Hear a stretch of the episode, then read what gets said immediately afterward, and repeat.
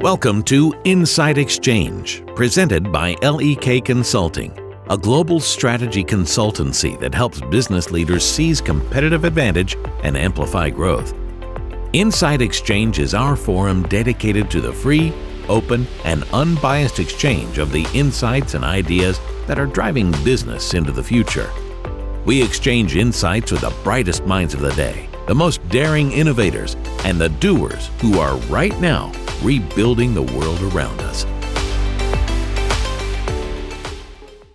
The COVID 19 pandemic has ushered in a series of fundamental challenges to the U.S. economy. Like the great financial crisis of 2007 to 2008, it has reshaped the landscape of consumer lending, but in a very different way.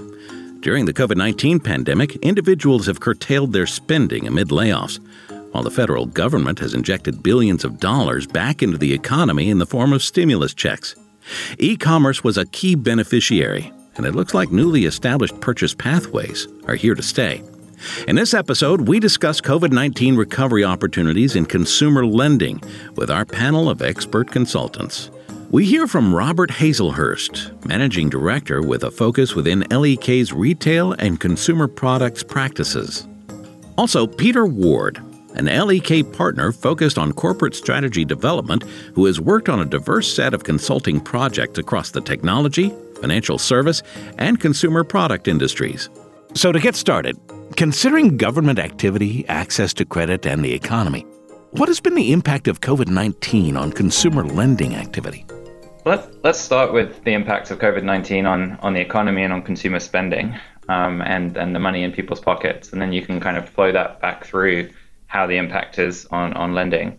I'm Rob Haslehurst. I lead LEK's Boston office uh, and do a lot of our work in the consumer sector with a particular focus on financial services and how, to, how financial services providers meet consumer needs here in the US. I'll actually start with the US government and, and what they've been doing here to to ensure that the, the US consumer still has money to spend and still still has the ability to meet their loan obligations. Um, in the face of COVID 19, there were a number of actions that, that I think we will recall uh, where through through 2020, different um, government stimulus actions were put into place to put money into the pockets of consumers, uh, to give them uh, some some breathing room as you think about uh, rental payments or think about um, loan repayments, and uh, ensuring that there was uh, reduced um, forbearance on mortgages um, and, and and student loans. And those fiscal relief provisions, you know, in, including enhanced unemployment, including um, direct stimulus, including um, sort of forgiven student loan debt uh, and forgiven or exclusion of forgiven student loan debt from taxation, really ensured that throughout the pandemic so far, and particularly 2020 through early 2021, um, delinquency rates on on loans were uh, were low um, relative to historical levels and relative to prior uh, economic disruption that we've seen in, in, in other recessions um, really a very different story as it as it related to uh, the consumer lending environment. Um, what that meant, though, was that the the actual lending for unsecured loans um, went down as well. That the although the access for credit was was often there, uh, the the need and and the the, the driver for, for what drives a lot of loans historically had uh, was was reduced. Um, now, as we've seen 2021, um, you've seen you know the consumer really return to spending um, to some extent services, but, but particularly goods. Um, access to credit cards, personal loans, you know, started to rebound um, as expected to continue.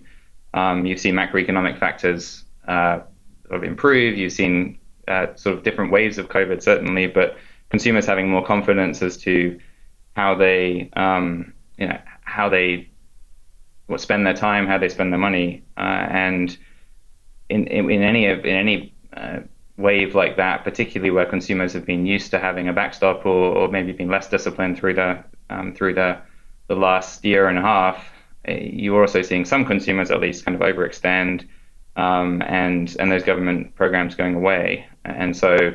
You know, we do expect that the consumer lending and the, the need for credit, uh, you know, is and will continue to, to rebound as you as you think about uh, that that stimulus coming off, and so so balances will will go back up.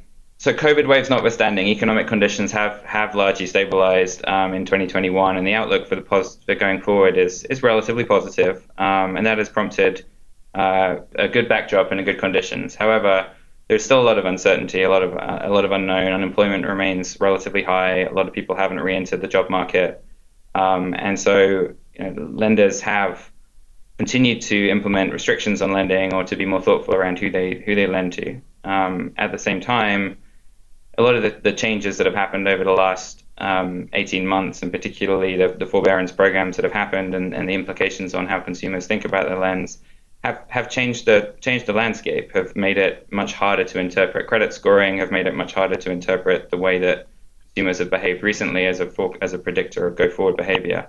And so there's there's understandably some reticence to rely on that data, and therefore question marks as you think about credit scoring, as you think about how to how to underwrite, and as you think about how to potentially collect on defaulted loans on a go forward basis, given how consumers have behaved. Now we do expect that you know as as vaccines continue to be administered, as businesses continue to reopen, notwithstanding um, the, the, the current environment, we, we do think that the consumer's ability to manage the debt going forward will you know, will, will continue to increase and that quality will, will improve. But lenders are going to be cautious about stepping into that. They're going to be cautious about opening up from, from the low risk consumers that they're going to start um, lending to or have started lending to, where there is very clear long term history on the on repayments, and, and extend into um, higher risk groups and, and, and, ones where there is there is there is more uh, risk. However, you know, lenders who you know, as, as, lenders look to grow, as lenders look for their own revenue, they're, they're going to need to step into that slightly higher risk consumer. They're going to need to reassess their lending criteria and, and ensure that their risk appetite is increased uh, to, to ensure that, that fundamentally their, their books aren't run off and, and that their incomes don't fall to unsustainable levels given their organization. So we do expect that um, lender risk appetite will will largely rebound um, and and be in a position where lenders want to lend, consumers will need the money, and, and the industry will have to find ways to, to make the two meet that will look a bit different to how they did before the pandemic. Thanks, Rob. Let's talk innovation for a moment. What has been the impact of COVID 19 on consumer lending innovation? The consumer lending market was, was innovative before COVID 19, and, and I think it's worth remembering that context. So, consumer borrowing options were already on the rise when, when COVID 19 hit, but the pandemic threw that really into overdrive, as it did across a lot of the consumer landscape. Um, it really opened the opportunity for um, technological innovation. It, it, it sort of opened up the ability for fintech lending platforms to um, access both new small businesses and new consumers, uh, and, and, that need for need for change and, and the appetite for, for interacting with businesses in different ways has absolutely increased as it has across the economy. As an example, you know, mobile apps are offering easier and faster ways to borrow money. Um, the user experience has been streamlined and really in line with what consumers are experiencing in other parts of their, their lives and of their, their um, commercial life.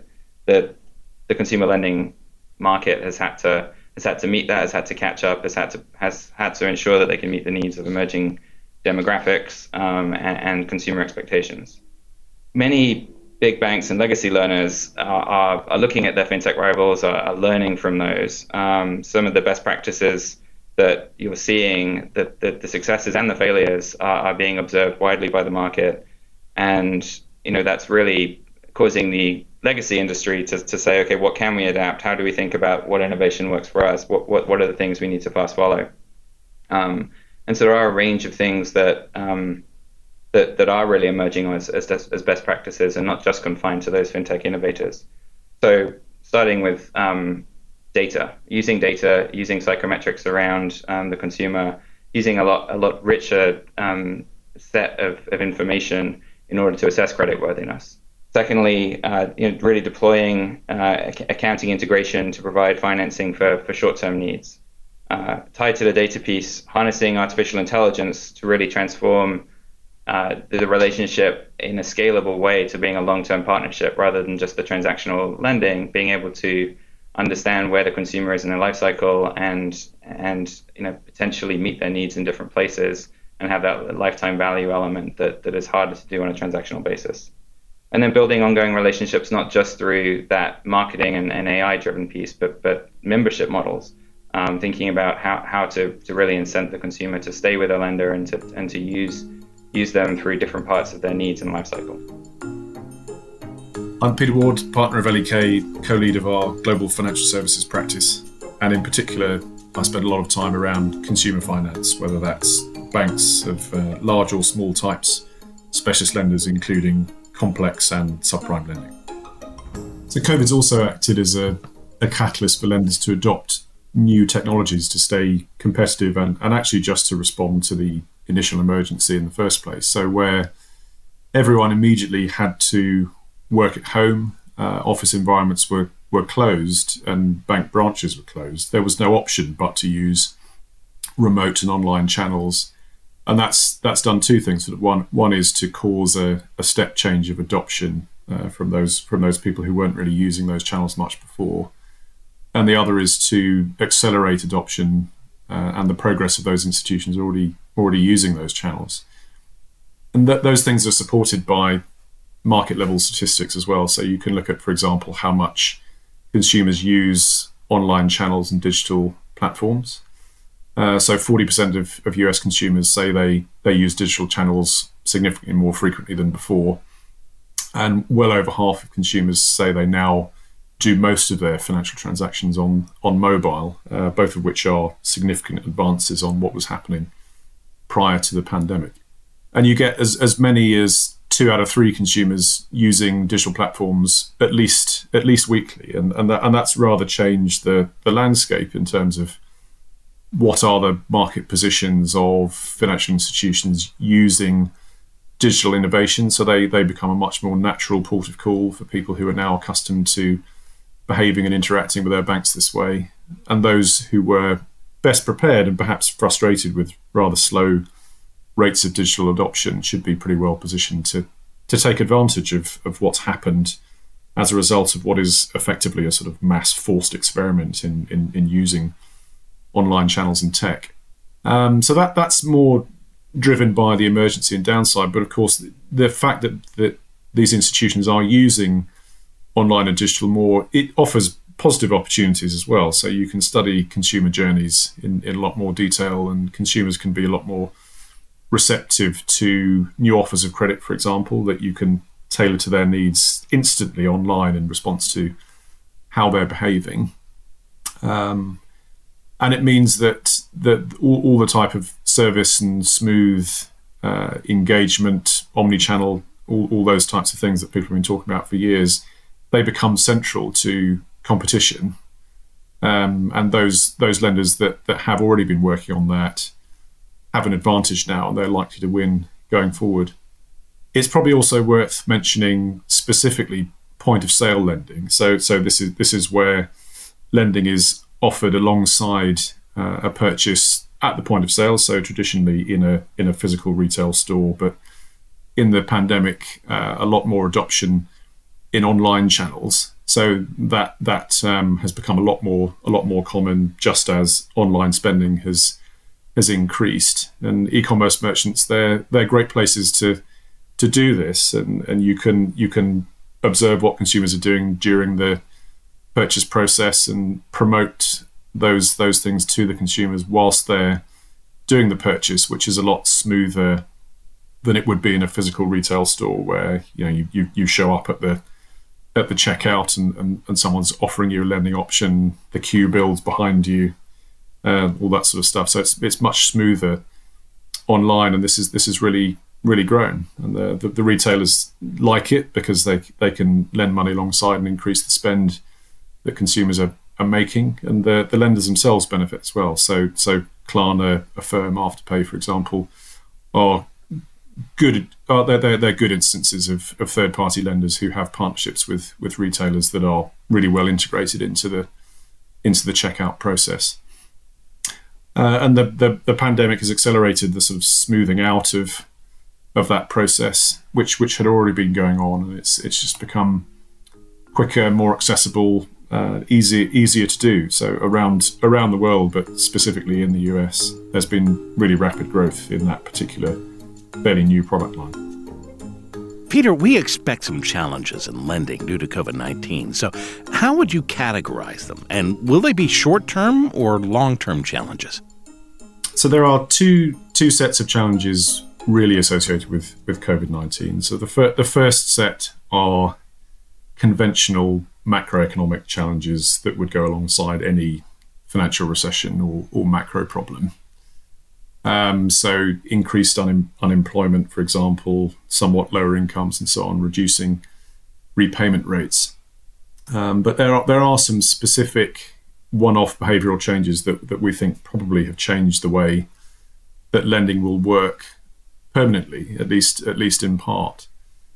It's also true that at this stage, many consumers, given the macro environment since the end of the GFC, have never faced these types of unemployment conditions or or interest rates at anything very far above zero.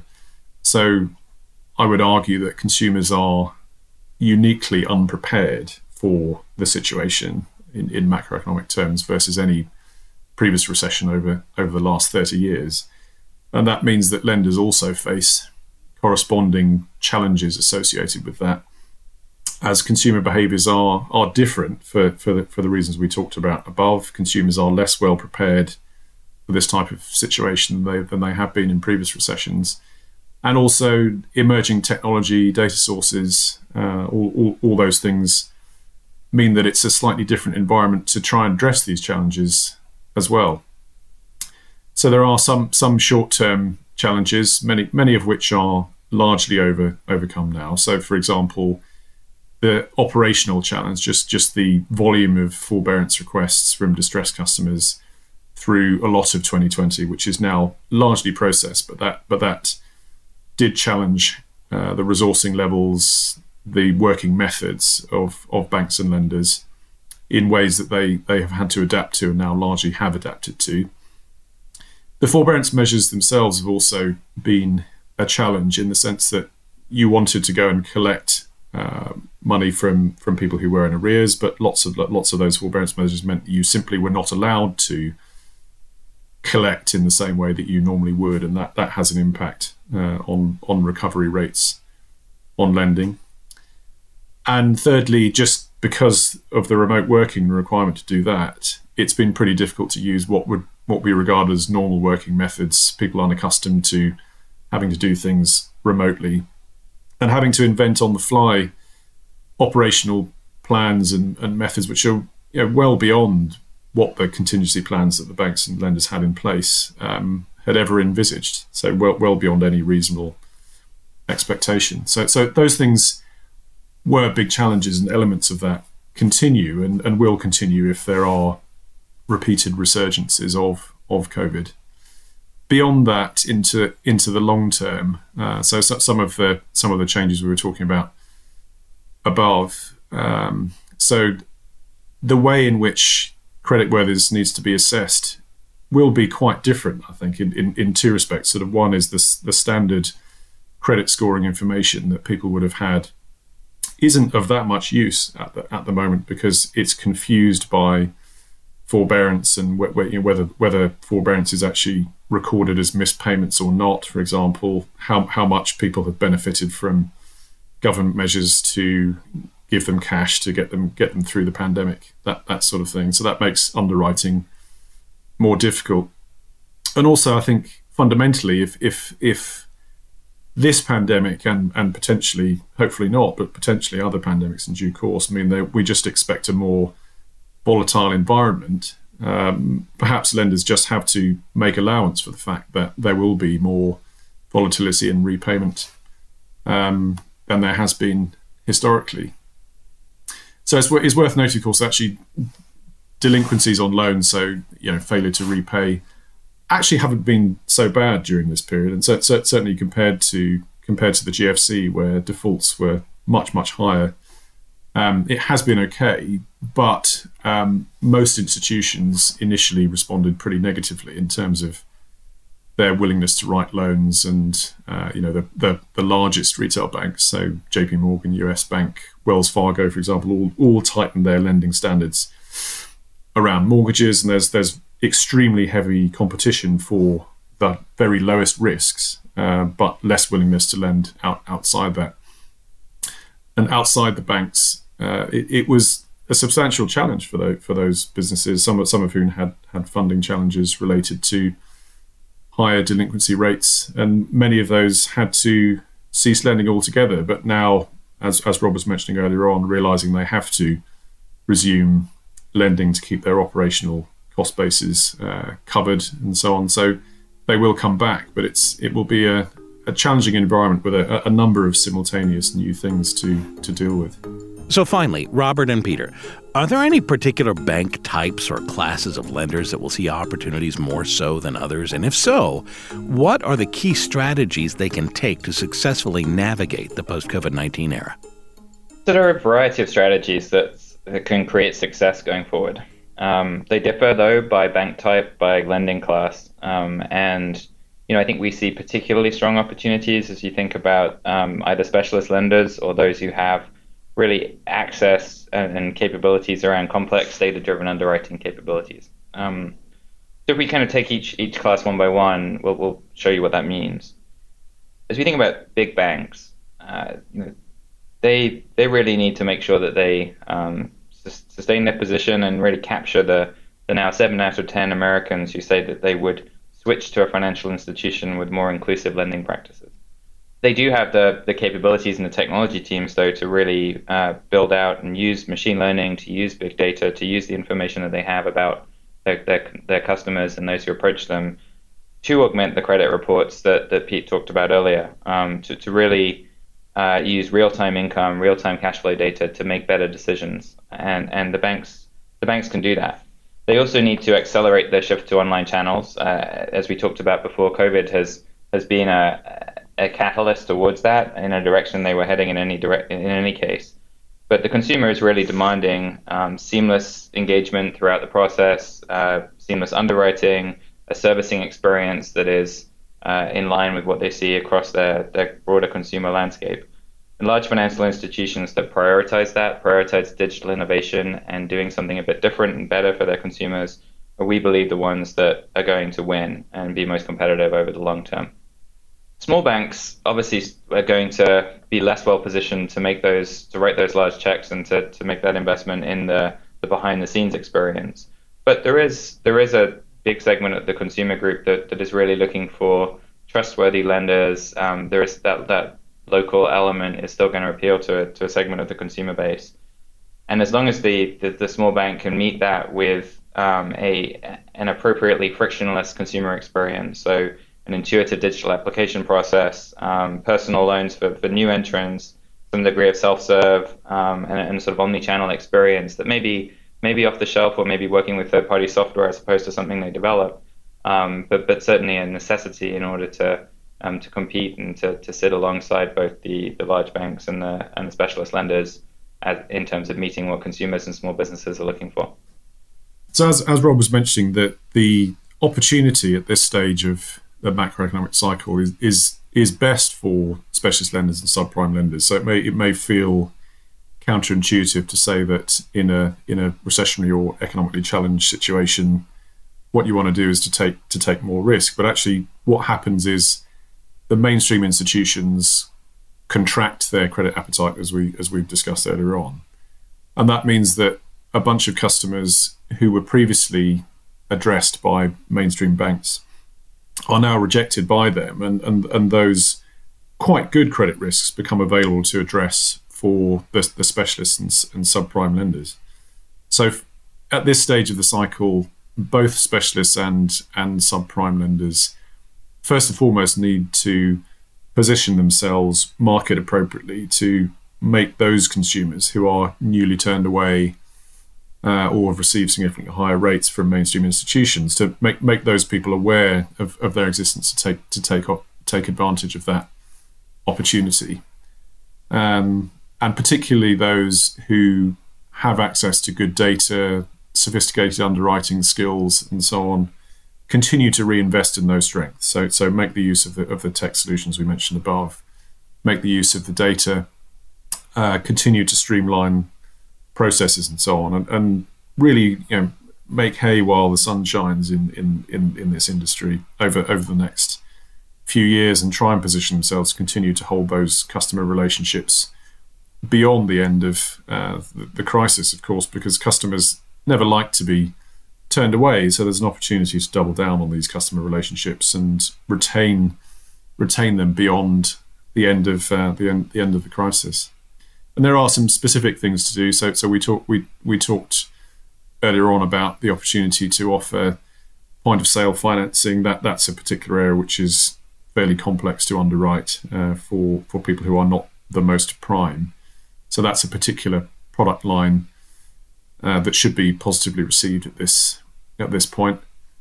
And lastly, to keep to keep investing in automation, uh, rules based. So, so subprimes typically associated with sort of complex whites of the eyes underwriting, where you get to know the individual, understand their circumstances, and so on. And you still need to do that, but to try and do that in a way which is efficient and keep your keep your rates competitive. Um, but really, overall, there's there's there's opportunity for for lenders of all types in in this situation. It's just a it's a complex situation. It's one where being absolutely informed of current tech, current working methods, and so on is essential. But for people who who do that and can consider risk appropriately, there's very substantial opportunity at this time, but most particularly in the in the specialist and subprime areas. Economic shocks and the downturns they yield also create opportunity, and COVID 19 is no different. And unlike in the great financial crisis, the federal government has provided a significant amount of fiscal relief to help consumers meet their loan obligations. Banks and specialist lenders and their investors need to embrace strategies that make the most of their capabilities while directly addressing the needs and evolving behaviors of their target customers. To download the detailed executive insights from this conversation, locate the link in the show notes or visit lek.com.